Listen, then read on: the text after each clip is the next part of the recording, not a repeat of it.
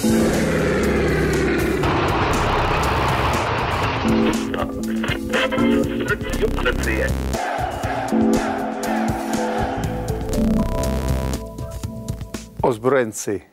Někteří v civilu, někteří v uniformách Afrika Korpsu.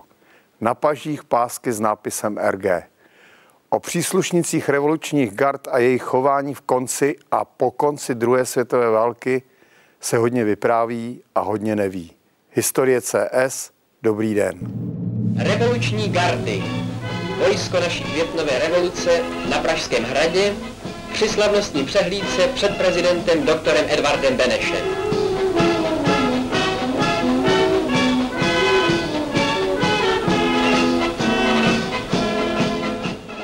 Tomáš Jakl, dobrý den. Dobrý den. Stanislav Kokoška Dobrý den. a Matěj Spurný. Dobrý, Dobrý den.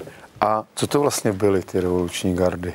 Pokud chceme zjišťovat historii revoluční gard, tak se musíme vrátit do jara 1945, do doby ještě před povstáním, eh, kdy eh, Moravská odbojová organizace Radací, která udržela spojení s Londýnem ve spolupráci s ilegální skupinou eh, v Národní odborové ústředně zaměstnanecké připravila koncept budoucího povstání. Jeho páteří měly být dělnické jednotky, které by byly vyzbrojeny zbraněmi dodávané britskou armádou pomocí leteckých schozů zbraní. Tento plán v podstatě víceméně selhal, nicméně vlastně koncept existoval vlastně až do toho počátku května 1945, kdy bylo rozhodnuto na zasedání České národní rady, že tyto jednotky budou ponesou název revoluční gardy. Skutečnost pak byla úplně jiná když bylo v Praze povstání 5. května 1945, tak vlastně ty jednotky se vytvářely tím klasickým vojenským způsobem, to znamená formou mobilizace. Vytvořila se vojenské velitelství Velké Prahy, kterému podléhaly prostě různé jednotky a ty se potom v závěru povstání se formovaly do tzv. revolučních gard, to znamená do normálního vojenského tělesa, které neslo jenom potom už tento, dalo by se říci, prostě revoluční nebo povstalecký název. Já jsem slyšel, že s tím měli něco společného odboji. Úro.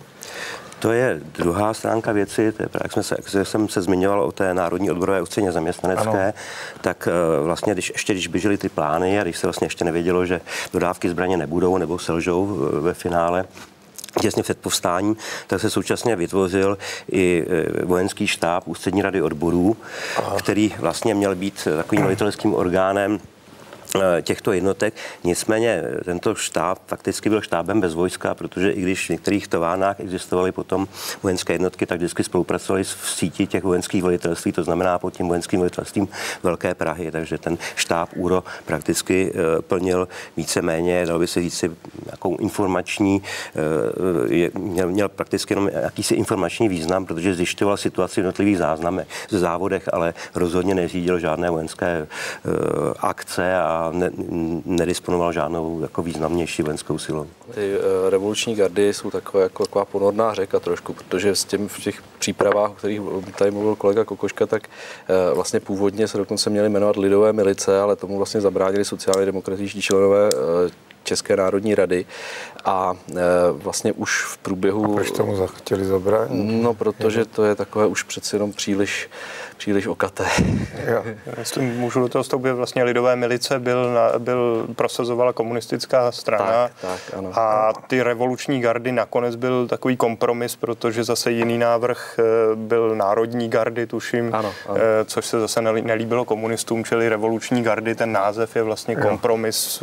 Mezi těmi lidovými milicemi a národní tak, přesně tak. A protože podle mezinárodního práva vlastně bojovníci musí být označeni, tak už vlastně v průběhu toho dubna 45 byly ilegálně vytištěny ty bílé pásky s těmi červenými písmeny RG a vlastně ti bojovníci podle toho plánu, o kterém hovořil eh, kolega, tak měli být označeni těmito páskami. Ovšem eh, tyto pásky v průběhu povstání vlastně zůstaly eh, v sídle Národní odborové ústřední zaměstnanecké nepřístupné, takže eh, vlastně ty povstalecké jednotky eh, v Praze i po celých Čechách tak vlastně bojovaly označeny klasickou trikolorou podle těch pokynů vojenských velitelství. A vlastně z těch, z těch povstaleckých jednotek se vlastně vytvářejí strážní prapory nejprve a pak vlastně až 23. května tyto strážní prapory jsou přejmenovány na prapory, na, na prapory a pluky, jednotky revoluční garda vlastně dostávají tyto pásky, které, které vlastně tím jak si nalezly své uplatnění. Nicméně ta existence samotných revolučních gard byla velice efemérní, protože oni vlastně měli za úkol střežit jaksi Prahu nebo střežit ty, eh, ty své posádky a vysílat své jednotky do eh, pohraničí, ale s tím, jak se vlastně obnovovaly jednotlivé eh, ozbrojené sbory obnovované Československé republiky, tak vlastně tyto, tyto, tyto dobrovolnické formace přestaly být už vlastně potřeba, nesplňovaly ty, ta kritéria a do, vlastně do srpna 45, dejme tomu, tak byly vlastně zcela kompletně rozpuštěny.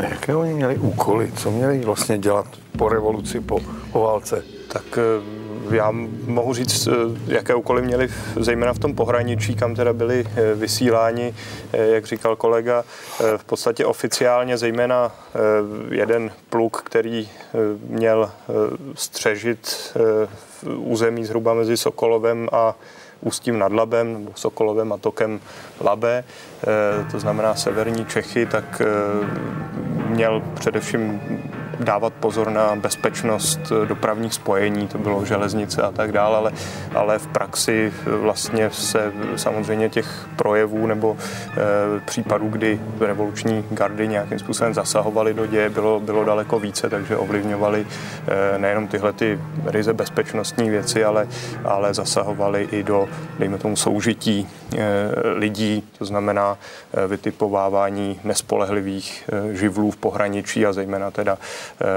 se zapojili samozřejmě i do různých protiněmeckých akcí eh, v téhleté, ale poměrně krátké době, v zásadě v květnu, v červnu 1945. Pokud to můžu doplnit, tak jenom bych řekl, že tady se vlastně opakovala situace z roku 1918, kdy bylo zapotřebí zajistit eh, pohraničí, eh, nějakým způsobem tam instalovat československou moc.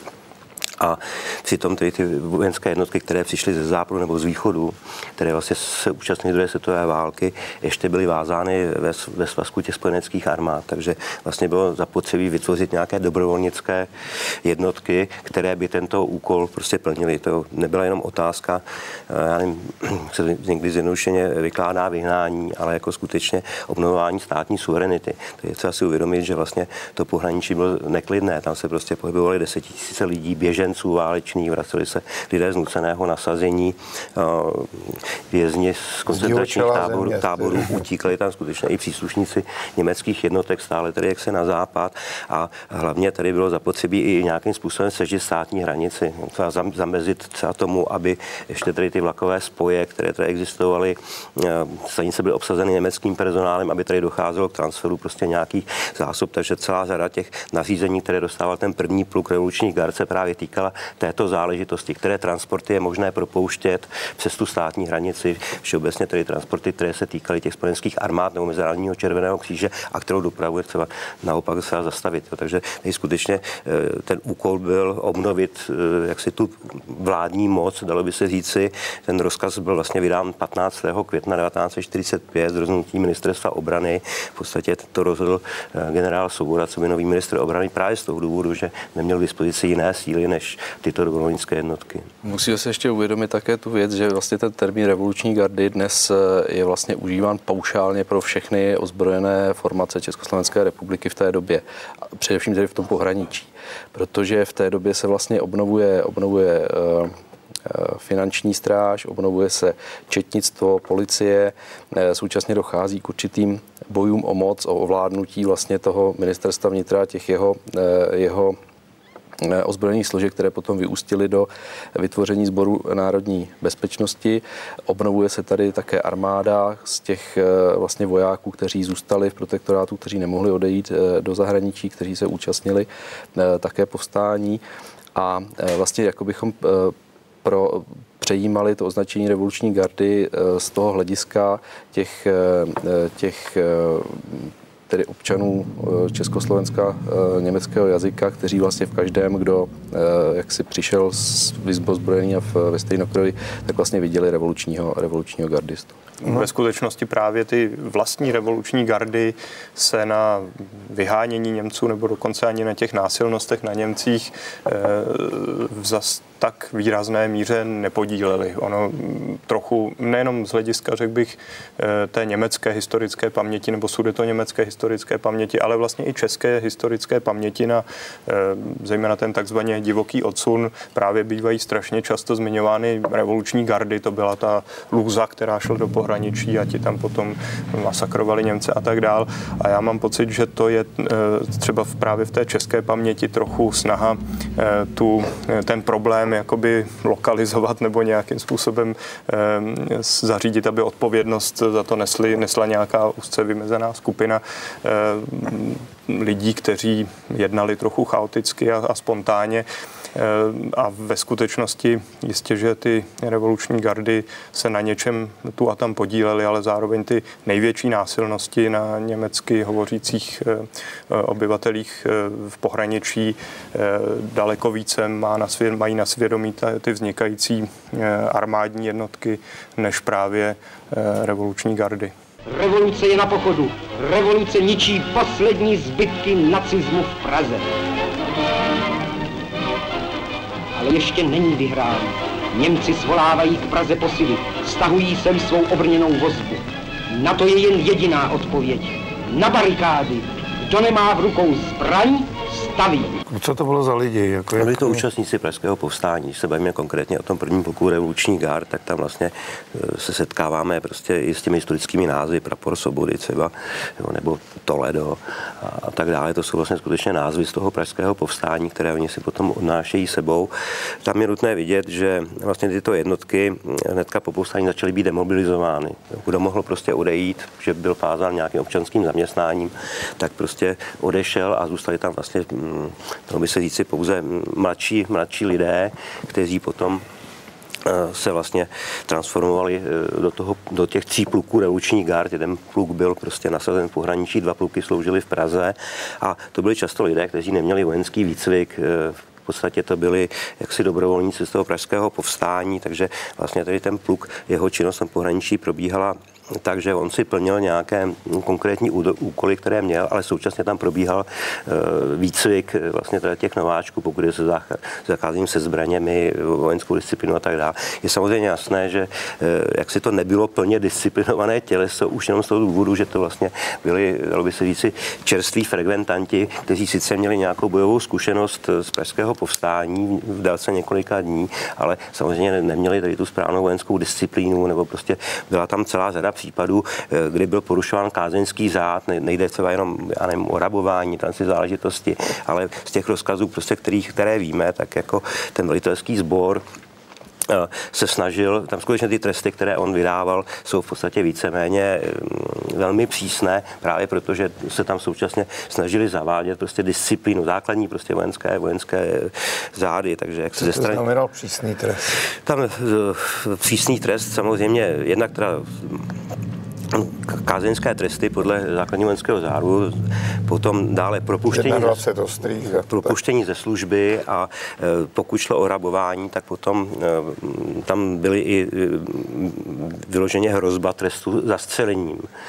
V těch asi v rozkozech se to objevuje, že kdo bude přistížen při rabování, tak bude zastřelen. Můžeme se samozřejmě bavit, do jaké míry šlo, já nevím, o nějakou nadsázku, do jaké míry to bylo měno vážně. Nicméně ty rozkazy prostě jak se existují a svědčí o tom, že tady se skutečně tady ten velitelský sbor snažil obnovovat tu disciplínu. Stejně tak, jak si tam vidíme, že nejdříve oni chodili na vycházky se zbraněmi, potom zase ty zbraně jsou jim odnímány, protože samozřejmě tam celá řada prostě zranění byla třeba i z manipulací, se špatnou manipulací se zbraní.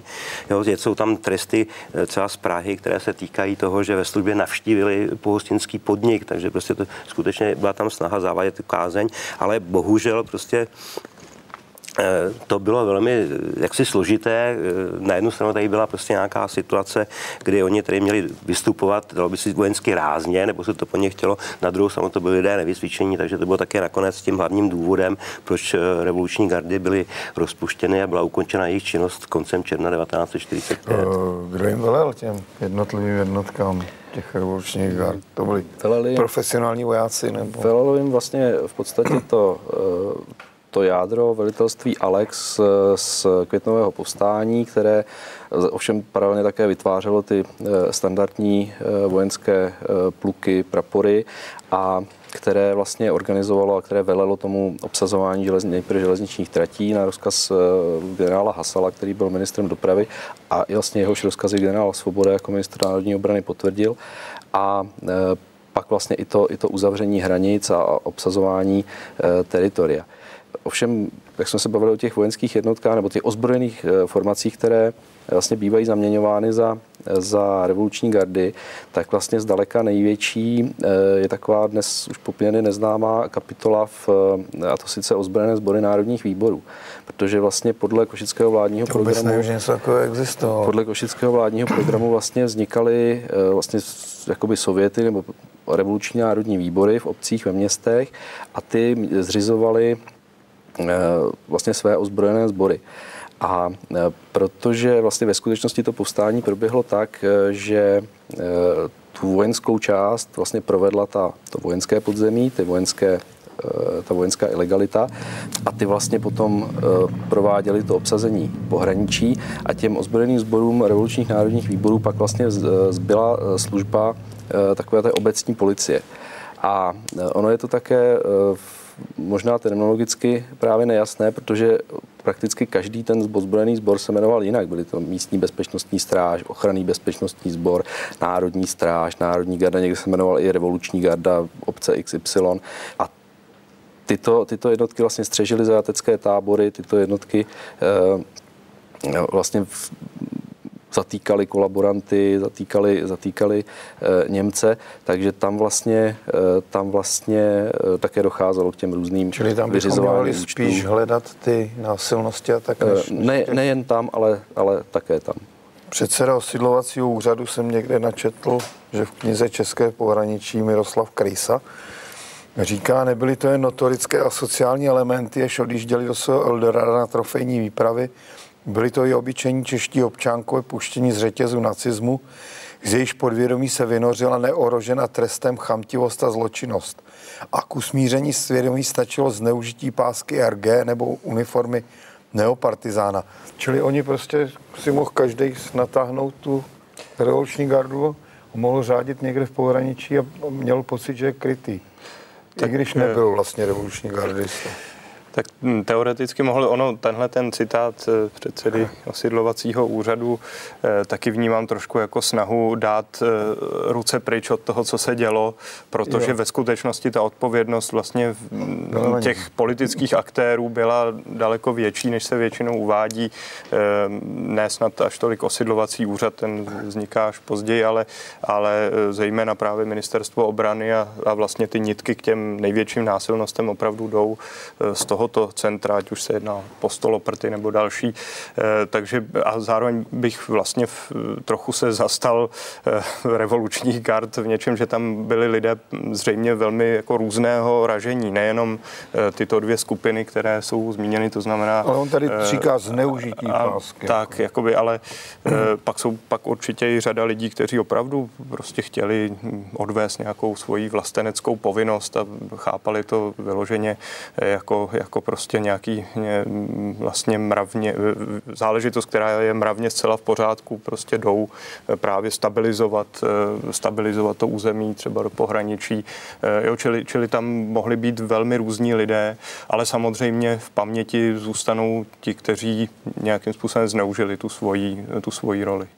Bych chtěl říct, že, že vycházely rozkazy, které právě předpokládaly, že lidé, kteří nejsou zasazeni v žádné formaci, byť se pohybují v nějaké uh, uniformě, takže vlastně budou nějakým způsobem odzbrojeny a odstaveny od té moc, vlastně nějakým způsobem no, eliminovány.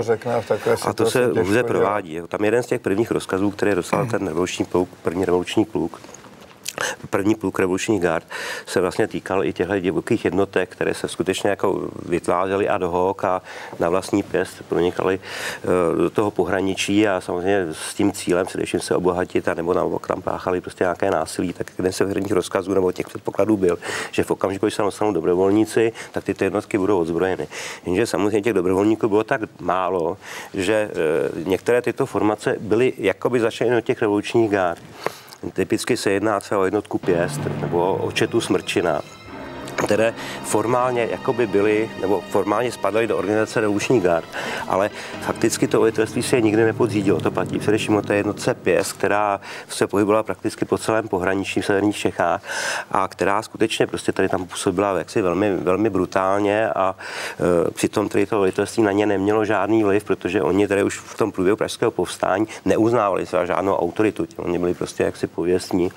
Plus teda tam byly ještě nějaké další, další formace. Lůza, jak vždycky takže to je, tam byla, se v tomto byla prostě asi hodně velká jaksi nedůslednost, protože samozřejmě eh, velitelství pluku eh, bylo upozorňováno za těmi místními národními výbory nebo prostě eh, i četnictvem na to, že tyto jednotky se chovají prostě velice, velice špatně, že tady tam prostě páchají v podstatě trestnou činnost.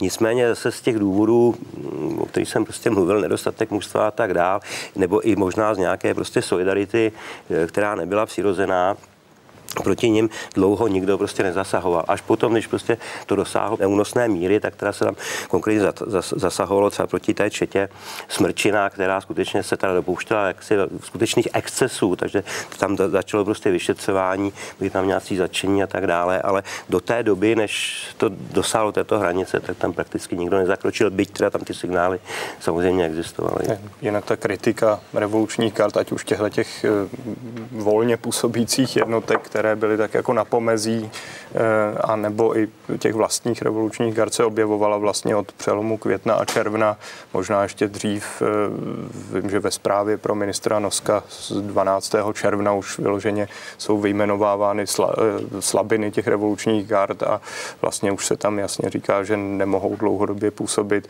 Hovoří se tam o nedostatku smyslu pro národní majetek a tak dále, což je celkem jako zřejmé, co se tím má na mysli.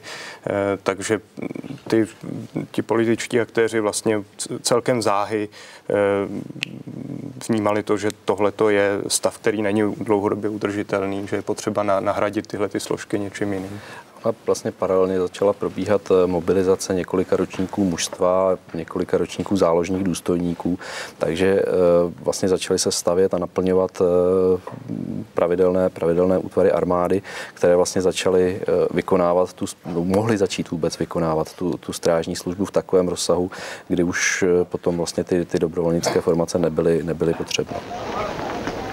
Tohle je ale náhoda. Jeli jsme stejným vlakem, ani jsme to nevěděli. A dokonce to taky přesedají a jedou s námi dál. To se musí zapít. No jo, to se ví. Tak jdem. A pojď si sednout. Ve vlaku stejně budeme stát. Já jsem si nedal jak živ od Němců nic líbit. Dělal jsem si z nich dokonce veřejně legraci. Do půlnoci bych vám mohl vyprávět, co jsem se jim navyváděl. To na mě si ani gestapáci netroufali. Jednou přišli ke mně kvůli sousedovi. Jiný na mém místě by se zbláznil strachy. Ale já jim pověděl rovnou do očí pár slov. Salámeček si je jistě nedali. A měli jste vidět, jak hned otáhli. Viděli prostě, že mám kuráž. Před pořadem jsme se tady povídali a jste se tak tvářili na, na tu přezdívku, kterou měli.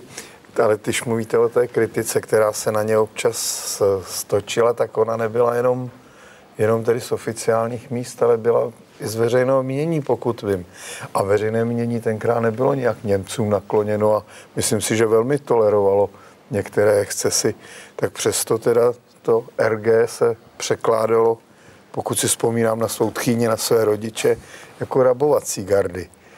Tak ono, potrestat eh, Němce samozřejmě je svatý úkol každého Čecha v té době, ale ještě se přitom obohatit, tak to už je samozřejmě zločin největší. Že?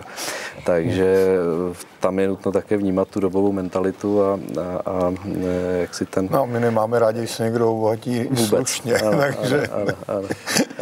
Tady třeba v pohraničí je asi dobré mít na paměti, že tam žila celá řada českých starou sedlíků, kteří, kteří jednak sami tam měli nějaký majetek. Řada z nich, několik set tisíc, tam strávilo celou válku a navíc to byli lidi, kteří mezi Němci docela rozlišovali, čili taky jakoby ta, takový ten lidový hněv a touha po, nenávi, touha po odplatě na Němcích samozřejmě byl rozšířený, ale netýkal se úplně všech nebo nebyl tak paušální, jak by se mohlo zdát. A v momentě, kdy tam vlastně přišli lidé z tyhle ty jednotky nebo, nebo z nitrozemí, které prostě hlava nehlava jako nikoho neznali a, a měli třeba i pocit, že konají dobrou věc a přitom se trochu obohacovali, tak z hlediska těch, z hlediska těch českých starou sedlíků ti to samozřejmě vnímali při nejmenším jako nebezpečí, jako ohrožení sebe samotných a případně dokonce někteří i vnímali to, že, že tihleti lidé prostě ubližují a okrádají třeba i takzvaně slušné Němce, kteří já nevím, pomáhali a tak dál. Takže ta kritika opravdu byla, byla zejména vlastně z řad, z řad Čechů, protože Němci pochopitelně nebyli v té době v postavení, kdyby mohli nějak oficiální cestou kritizovat. Těch, tam těch cicích bylo více tam třeba jako zlou krev eh, vyvolávalo nařízení, že vlastně národní výbory se měly starat eh, o zásobování revolučních gard, takže zase samozřejmě eh, někde, někde prostě národní výbory naopak prostě byly rádi, že tam jsou revoluční gardy, tam, kde byla nějaká nej, ne, neklidná situace, a se jinde, kde prostě byl relativně klid, tak naopak přítomnost těch revolučních gard ještě dávat jako vnímali prostě jako zátěž i z těchto pragmatických důvodů a potom samozřejmě důvod pro odvolání nebo aby dosáhli jejich přeložení někam jinam, obvykle byl ten, že upozorňovali na jejich nedostatky. Další e, velký problém, nebo velká cecí, cecí plocha byla mezi revolučními gardami a příslušníky svobodové armády, kdy vlastně vyloženě e, svoboda armáda nebo příslušníci se považovali za elitu a v podstatě opovrhovali s revolučními gardami, dávali jim to prostě najevo, tam skutečně docházelo i přímo k vzájemným konfliktu, nebo se říct prostě na, na, napadání. A zase jeden tedy z těch argumentů, který zazníval v té na té oficiální úrovni se skrze ministerstvo obrany byl tedy ten, že ty revoluční gardy jsou tam naprosto zbytečné, že naopak prostě e, se dopouštějí nějakých excesů, což zase v případě té svobodové armády zase bylo takové hodně utilitární zdůvodnění, by se dalo říci. To v souvislosti jako, s tím, co tady zaznělo, takže, takže zdá už... se, že ještě revoluční gardy odnášely spíš to, co, čeho se spíš dopouštěli tyhle ty vojáci. Tak, tak e, ta, ty příslušníci, příslušníci svobodové armády nebo vůbec těch zahraničních armád samozřejmě byli e, jednak disciplinovanější, zároveň měli tu zkušenost fronty, prostě to byla úplně, čili tam ten důvod, proč pohrdali revolučními gardami, kluky, kteří prostě pár dnů válčili v Praze a teď přišli do pohraničí a chtějí tam konat revoluční snadě, spravedlnost no. je na snadě. Zároveň ale právě protože eh, ty, eh, ty jednotky nebo ti příslušníci svobodové armády měli tu zkušenost někde od Dukly a tak dál, tak několik zažili prostě měsíce a roky válčení, přišli o kamarády a tak dál, tak, tak byli vlastně možná ještě náchylnější k tomu se dopouštět těch asi vůbec jako největších no, krutostí na Němcích eh, po, to v tom poválečném období, protože prostě uh, on, jim to připadalo normální potom po těch zkušenostech, které měli. Jo, čili v tomhle je to, je to ambivalentní. Nedá se říct, že, eh, že by prostě svobodová armáda nebo ti příslušníci, že by v, z tohohle hlediska byli v uvozovkách nevinní a zároveň je pochopitelné, ten jejich vztah k revolučním gardám je, je, je v celkem pochopitelný, myslím. A už samozřejmě také hrála, hrála roli opět mocenský, hrál roli opět mocenský boj e, vlastně na, na šlo o to, kdo bude vlastně disponovat těmi jednotkami, které v případě nějaké občanské válce by pak eh, stály na té které straně.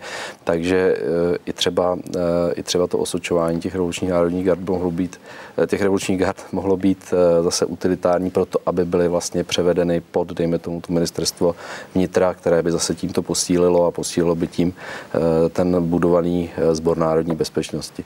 Navíc se oni teda stávali součástí politického boje nebo předmětem politického boje spíš, jak jsem pochopil.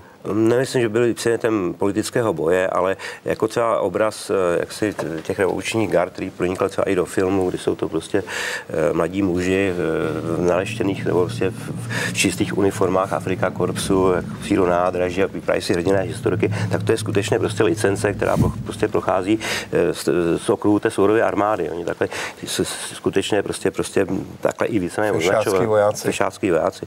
No to, to, to, je prostě tady ta realita.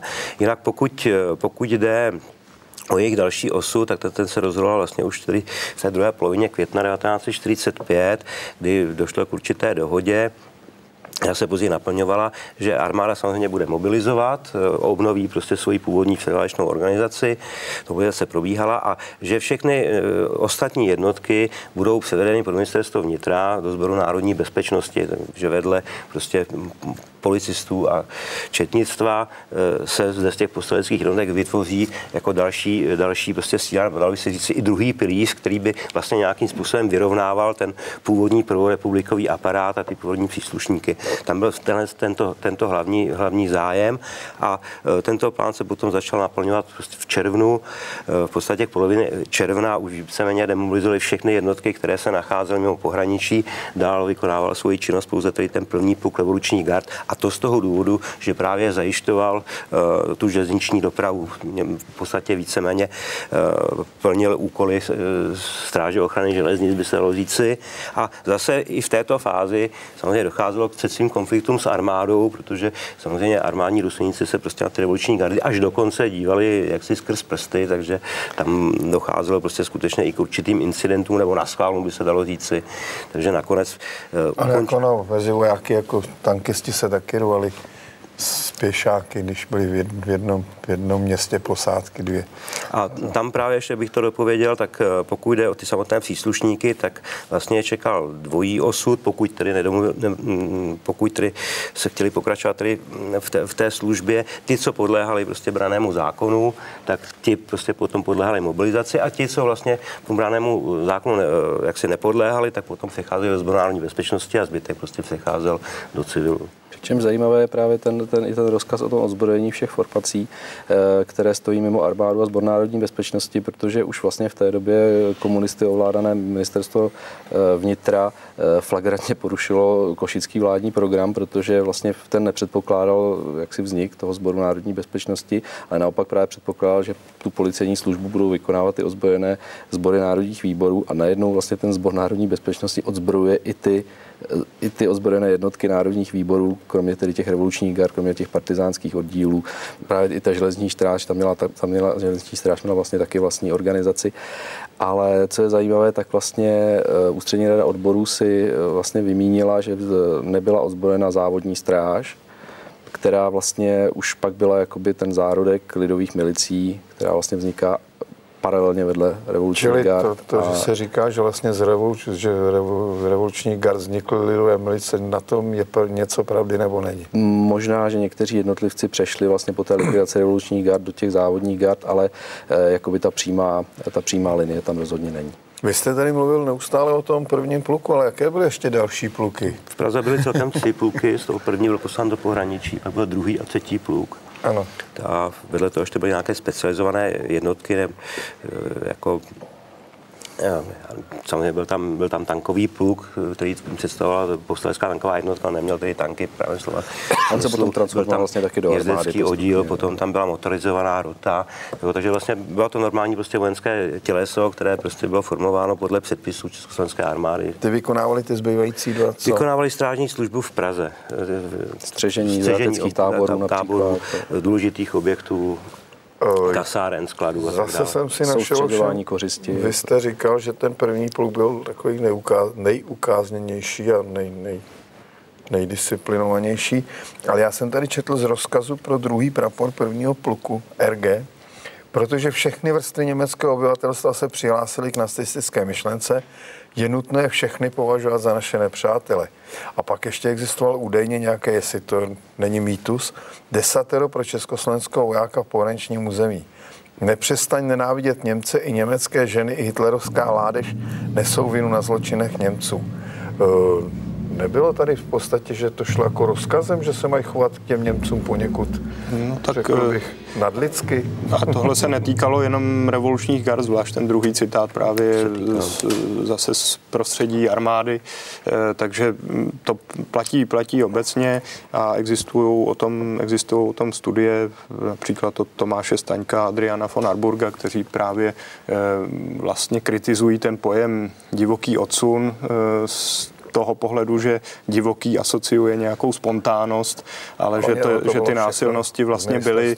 Ono samozřejmě se dá těžko vysledovat vždycky přesný příkaz k, nějakém, k nějakému masakru, ale zároveň ta rétorika byla mm, přesně toho druhu, jak jste, jak jste tady teď ilustroval eh, a byla i z nejvyšších míst a dokonce i od generála Svobody třeba v případě potom v červenci v souvislosti s eh, pogromem v Ústí nad Labem, eh, kde generál Svoboda hovořil o tom, že eh, Sovětům se podařilo během 48 hodin eh, zlikvidovat, eh, zlikvidovat německou povolskou republiku a že není důvod, abychom my to s Němci nevyřídili úplně stejně a tak dále. Čili tam jako ta velmi radikální rétorika vlastně šla z nejvyšších míst a je potom otázka samozřejmě u těch jednotlivých násilností, nakolik, kde vlastně se vždycky ten plán zrodil, v kterém patře toho řízení to, to bylo. Přebrali. To se nedá vždycky úplně úplně dokázat, ale ten konsenzus byl celkem, celkem široký a nakonec i retorika hm, hm, politiků, nejenom teda generála Svobody, ale i hm, prezidenta Beneše, například jeho projevy v Brně, v Lidicích a jinde, tak tam v trošku mírnější formě najdete vlastně podobné formulace o kolektivní vině všech Němců, eh, což v té dobové atmosféře samozřejmě mohlo působit jako, jako rozbuška.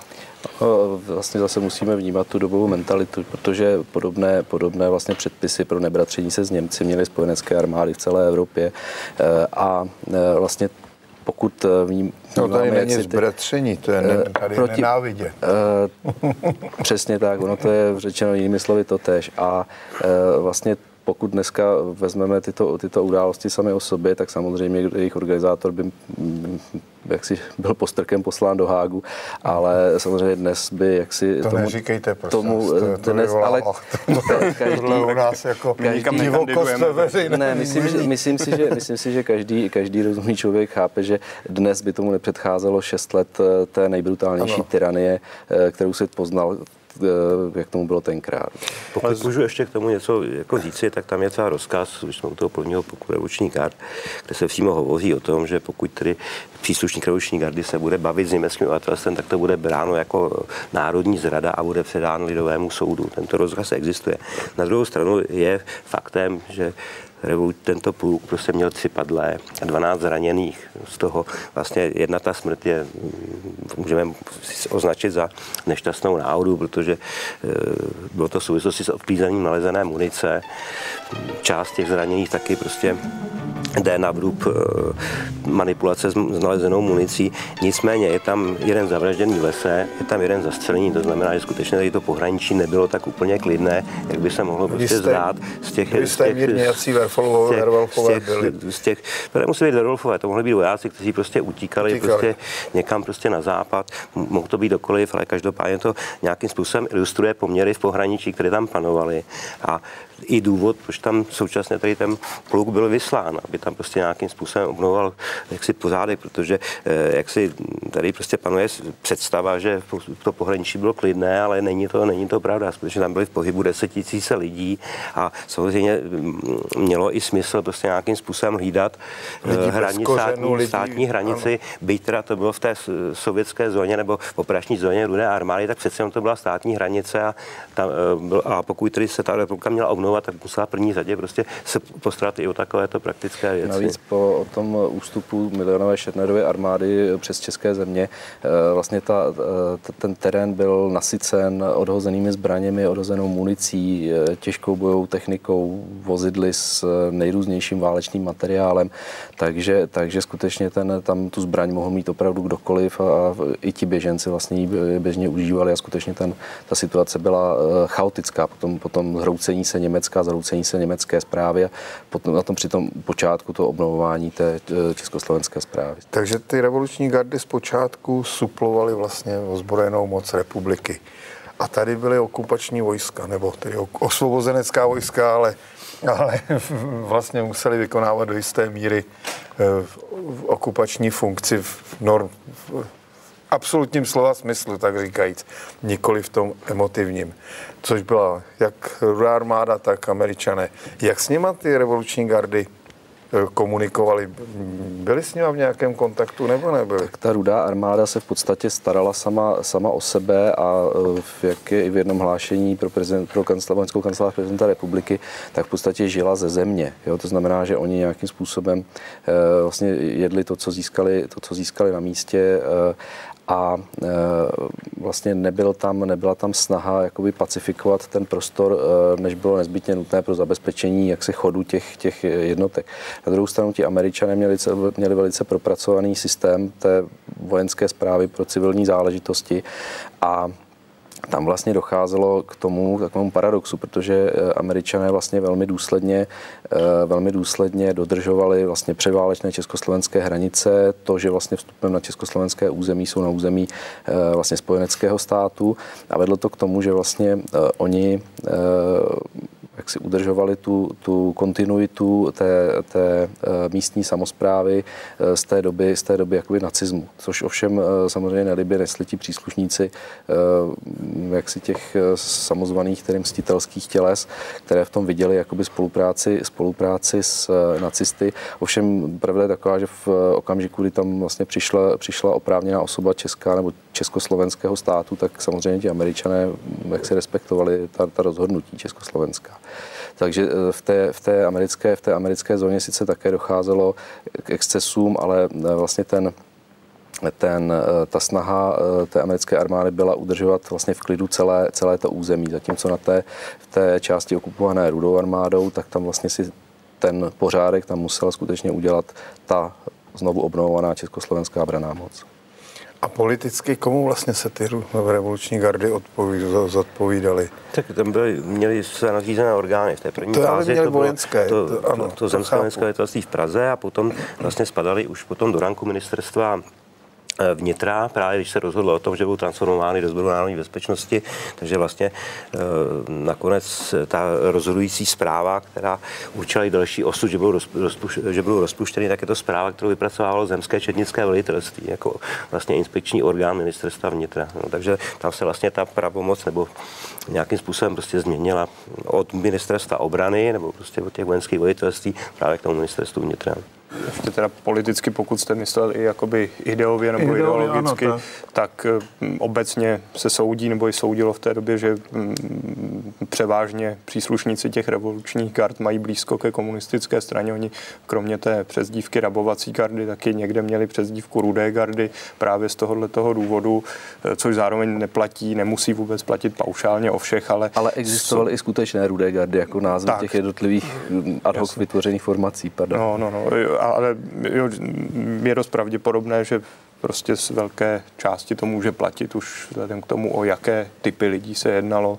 Eh, v té době samozřejmě jako mladí lidé eh, byli daleko eh, obecně blíž, byli radikálnější, byli, měli častěji blíž, blíž ke komunistické straně a tak dále, takže takže do jisté míry to asi platí. Ale my, myslím, si, že, myslím si, že vlastně to, že ty revoluční gardy byly rozpuštěny a vlastně tento jejich mužstvo bylo odesláno z části tedy do těch jednotek armády a z části vlastně převzato do eh, vlastně nově vznikajících jednotek Sboru národní bezpečnosti, tak spíš eh, signalizuje, že ani ta komunistická strana, která ovládala to ministerstvo vnitra, jim zcela nedůvěřovala a dala naopak přednost tomu budovat si ty sobě oddané vlastně jednotky, jako byl třeba pohotovostní půlk jedna národní bezpečnosti. To jsem netušil, že byly nějaké rudé gardy. Uh, máme tady vím, třeba hlášení. Za, za Moce Tungas uh, tak jmenovalo. Hlášení z mostu 2. června 45. Ve městě se nachází 160 mužů revoluční gardy, 60 mužů rudé gardy, 500 mužů železničního ochranného sboru, 32 četníků, 50 policistů, dalších 100 mělo dorazit záhy a 500 vojáků. Takže ta situace v tom, říkám, v té obnovované státní moci a zvlášť těch jejich eh, ozbrojených složkách byla v té době eh, všechno jiné než nějak tabulkově a jasně průzračně. Čo, jak už tady padlo, v tom pohraničí byl za prvé obecný zmatek a za druhé ještě byl zmatek i v těch silách, které to měly zvládnout. Tam, jako tam skutečně docházelo k těm situacím, že vojenská jednotka ozbrojí revoluční gardu. No. Takže tam jako skutečně on se si dělali, tam vlastně, on si, tam v té situaci mohl každý vytvořit svou jako, ozbrojenou skupinu. Docela, docela zvláštní. Eh, znám, znám je případ, eh, případ eh, akademického malíře Pavla Hloška z Jabkenic, který vlastně velmi účinně tedy bojoval v květnovém povstání na Mladoboleslavsku mm, u, u, právě u Jabkenic, ale potom vlastně z té své, z té své jednotky vlastně vytvořil jako taky formaci revolučních gard vyrazil do Liberce, kde vlastně působil velice, eh, velice brutálně při tom svém příchodu a eh, vlastně také musela ta jeho jednotka být rozpuštěna vojenskou silou.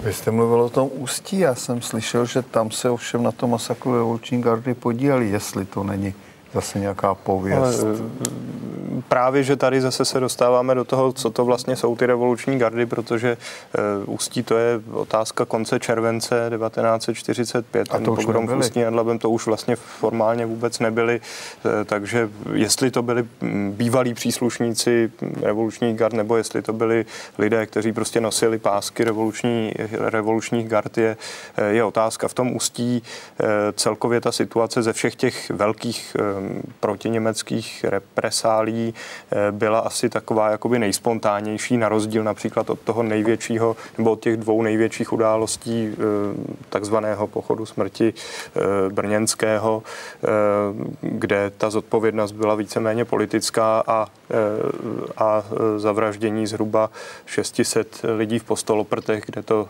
vlastně ta odpovědnost byla ar, armádní.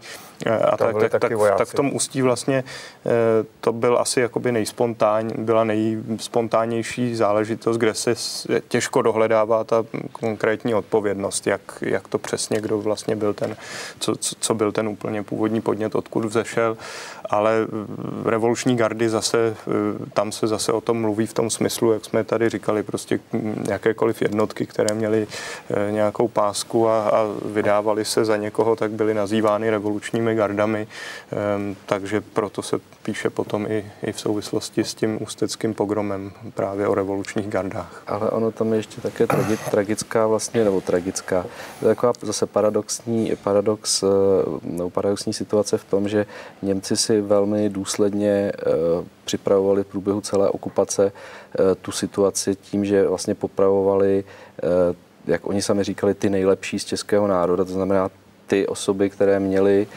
dejme tomu nějakou, nějakou autoritu u občanů a kteří by byli třeba schopni zajistit eh, nějaký civilizovanější průběh toho konce války, tak tyto lidé, tyto lidé pak samozřejmě na, té konci války, na tom konci války chyběli ke škodě těch samotných Němců. Eh, čili oni ty revoluční gardy nakonec, když jsem vás tak poslouchal, pánové, tak se dostali do stejné situace jako ty Němci po, teď po těch 40 letech. Taky se to paušalizovalo, teda paušalizuje v tom kritickém odsudku, tak jim řada z nich za to v podstatě nemohla a chovala se v podstatě pozitivně eh, vzhledem k tomu, co bylo nutno v té době v zemi, ale eh, bylo to i regionálně nějak, že třeba někde byli vyhlášeni teda kromě jednotek, jak jste říkal, Smrčina nebo Pěst, ale třeba ale v Plzni, že byly tvrdší revoluční gardy než jinde. Bylo to takhle nějak? Se, se takhle nedá říct. Každá ta situace byla nějakým způsobem specifická, když se bavíme třeba, já nevím, o tom eh, pásmu zůstávala americká armáda, tak ta demarkační linie skutečně znamenala z hlediska výkonu státní zprávy předěl. No, tam vlastně moc pražské vlády jakoby nesahla za tu demarkační linii, to znamená, tam třeba i ty jednotky se vytvářely úplně jinak. Na úrovni třeba těch okresních národních výborů, tak tam byl nějaký bezpečnostní referent a v podstatě byl to byl svým pánem v kraji. To je typická situace v těch když to přece jenom eh, na té druhé straně demarkační linie, tak tam eh, ta státní moc měla nějakou šanci tu situaci prostě dirigovat a nějakým způsobem prostě jak si ovládat, ale zase to neznamená, že by to platilo generálně. Jsou oblasti, kde to prostě probíhalo jaksi, řekl bych, relativně jaksi dobře, tam taky strašně záleželo na tom, eh, do jaké míry tam do toho mluvili starousedlíci, do jaké míry si udrželi svůj vliv, třeba v těch správních orgánech. Tam, kde prostě byla silná česká menšina, tak tam byla větší šance, že ten průběh bude eh, bez nějakých eh, zvláštních excesů. Ono se to projevilo třeba na vztahu k těm německým antifašistům. No, tam, kde prostě zase ta Němčina, česká eh, menšina nebyla silná, no, tak tam obvykle, jak si do toho pytle spadli i ti němečtí antifašisté, byť si to samozřejmě vůbec nezasloužili. No, a tam docházelo třeba takovým tím situacím, že oni se třeba aktivně snažili nějakým způsobem závěru války přejímat moc, nastavovat pořádek, vytvořili tam prostě teda nějaké samozprávné orgány, včetně prostě nějaké strážní lidkové služby, samozřejmě s ohledem na to místní obyvatelstvo. A zase první krok, který byl, že byli ozbrojeni, zbaveni prostě výkonu funkce. Němci teda vlastně. Ty Němci. Němci. Ty Němci. Byť třeba ty strousilíci se jich prostě nějakým způsobem prostě zastávali. Jo. Takže tam skutečně ty situace se měnily i tím, kdo tam vlastně působil z toho českého vnitrozemí. Jako nakonec eh, celá ta československá armáda v některých případech prostě se chovala skutečně způsobem, mm, který nebyl naprosto ideální, přesně v duchu tady těch. Eh, takže tam skutečně není možné vést nějakou pevnou, pevnou hranici nebo nějakým způsobem prostě paušalizovat. To skutečně té, případ od případu. I u té armády zase nelze paušalizovat, protože tady máme jednak ty zahraniční jednotky, které uh, přicházejí, vlastně expandují, zvětšují se z, z Československého armádního sboru, vzniká armáda, z jeho brigád vznikají divize a pak tady máme vlastně zase ty obnovované, obnovované prapory, pluky, divize, uh, jakoby té, té, té teritoriální, nebo teda na, na tom teritoriálním principu vytvářené podle té předválečné, předválečné organizace. Takže opět zase není to, není to jaksi monolit no. a zase záleží na tom, kdo, kdo se tam dostal. Možná dvě poznámky. Jedna k tomu, jak, si, jak eh, jste říkal, že z toho našeho povídání teď vyznívají ty revoluční gardy úplně jinak.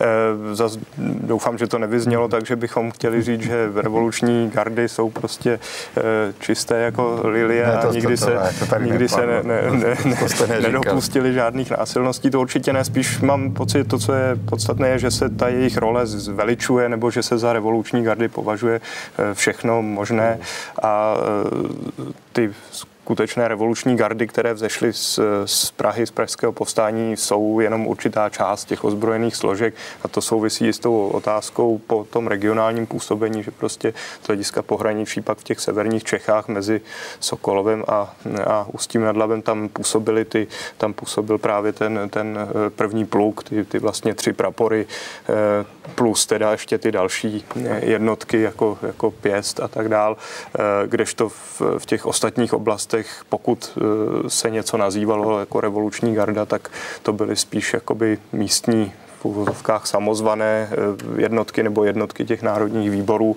což je trochu něco, něco jiného. Ano, já vám děkuji, bylo to zajímavé a bylo to tedy, myslím, že pro hodně lidí nové ze všech hledisek.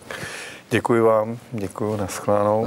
A vám divákům děkuji, že jste se dívali a příště u Historie CS naschledanou.